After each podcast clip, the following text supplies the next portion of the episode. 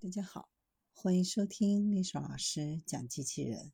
想孩子参加机器人竞赛、创意编程、创客竞赛的辅导，找丽莎老师。今天给大家分享的是飞刃成果太空电梯和碳基芯片都能用。还记得《三体》第一部中关于古筝计划的描写吗？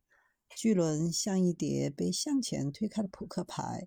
四十多个巨大的薄片滑动时相互摩擦，发出一阵尖利的怪音，像无数只锯子在划玻璃。在这令人无法忍受的声音消失后，审判日号化作一堆岸上的薄片，越靠上前冲得越远，像从一个绊倒的服务生手中向前倾倒的一沓盘子。这些薄片看起来像布片般柔软。很快变形，形成一堆复杂的形状，让人无法想象它曾是一艘巨轮。造成这般惊人景象的，正是古筝计划当中对于一种名为飞刃纳米材料的应用。头发丝儿十分之一粗细的高强度纳米丝儿削铁如泥，分割船体，如同切豆腐一样掠过每一个船员的身体。虽然是科幻小说。但飞刃确实有现实依据可考。作为目前强度最高的材料之一，碳纳米管正是飞刃的雏形。纳米材料强度为什么这么高呢？刘慈欣开始写《三体》的时候，正是纳米材料研究风头正盛之时。纳米这一个词语一时成为科技报道中的常客，甚至一度成为高科技的代名词。纳米本意是一个长度单位，即十的负九次方米。纳米尺度通常是指一到一百纳米，这是一个非常小的尺度。一般来说，分子中两个原子的间距一般仅为零点一到零点三纳米。所谓纳米尺度，基本上就是数十个原子排列的长度。纳米材料不就是特别小、特别细的材料呢？有什么特别的呢？重点在于，大部分材料在缩小到纳米尺度时，都会产生纳米尺寸效应。比如，一些金属会变成半导体，甚至绝缘体；而一些不活泼的物质会变得非常活泼。原子排列结构发生的剧烈变化，导致性质也出现了差异。比如，平常使用的铅笔之所以能在纸上留下痕迹，是因为质地很软，石墨笔尖与纸张发生摩擦，一些石墨的片层发生了滑移，留在了纸上，就是我们看到的黑色痕迹。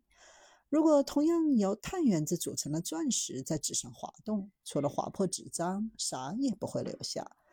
钻石和石墨都是由碳原子组成，但它们内部的原子排列结构存在巨大差异，所以一硬一软，一个绝缘，一个导电，性质差异巨大。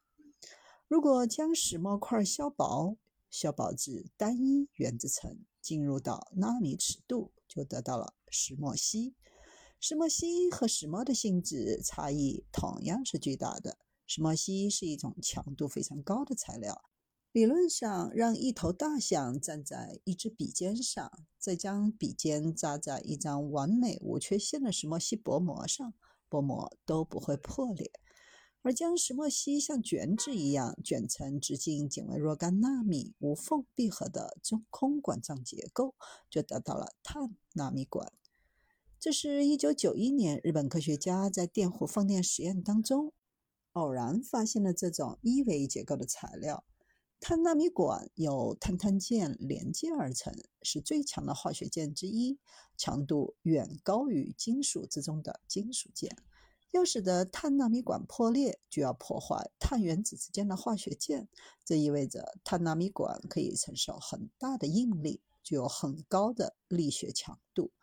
早期的理论研究证明，碳纳米管的弹性模量高达5.5 T 帕，是钢的25倍。一九九六年，有研究人员在电子显微镜下，通过测量多臂碳纳米管与时间相关的热振动振幅，测得多臂碳纳米管的平均阳实模量为一点八 T 帕。虽然碳纳米管理论强度很高，但要实现这种材料的真正应用，还有很长的路要走。《三体》的电视剧当中，汪淼教授背后介绍飞刃材料的 PPT，描述的就是清华大学课题组正在进行的超长碳纳米管的内容。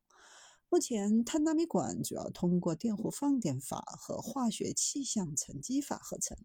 通过放电和高温裂解芳香烃、苯、脂肪烃、甲烷、乙烯醇类、乙醇、甲醇或者它们的混合物。产生碳碎片，这些碳碎片会在催化剂（常见的催化剂是铁等金属纳米颗粒）上生长，形成一维结构的碳纳米管。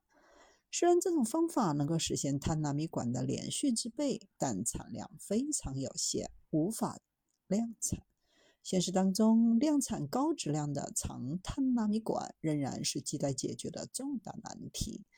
纳米尺度的碳纳米管合成后，还需要通过防丝、致密化处理等多个步骤，才能得到碳纳米管纤维。碳纳米管纤维才是一种真正应用的宏观材料。目前，实际生产的大多数碳纳米管纤维强度仅为五到六 G 帕，与理论强度相距甚远。这是因为纤维当中并不是每一根碳纳米管都是完美无缺陷的。缺陷的存在，使得当纤维受力时，碳纳米管极易在缺陷处断裂，从而降低整体的强度。二零一八年，有课题组合成了厘米级的无缺陷碳纳米管管束，力学强度高达八十 G 帕，实现了较大的突破。相关领域的研究人员仍然在不懈的努力，朝着高强度碳纳米管纤维真正规模生产应用的方向。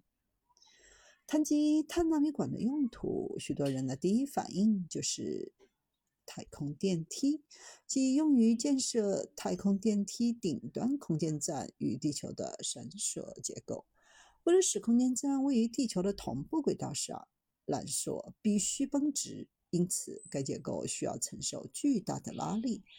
目前的碳纳米管，无论是强度还是产量，都远远达不到这个要求，更不用说运载过程带来的材料磨损和氧化问题。碳纳米管在高温且具有氧气的环境下是不稳定的，这还是人类一个美好的设想，但并不意味着碳纳米管是无用的。作为一种轻质高强、导电导热性能优异的材料，在武器装备制造，比如防弹衣、特殊功能的材料、电池等多个领域都具有重要的应用前景。半导体型的碳纳米管还有望用于碳基的芯片，具有极高的载流子迁移率，还可以通过自下而上的方式构筑集成电路，代替。硅材料解决硅基材料受摩尔定律限制的难题。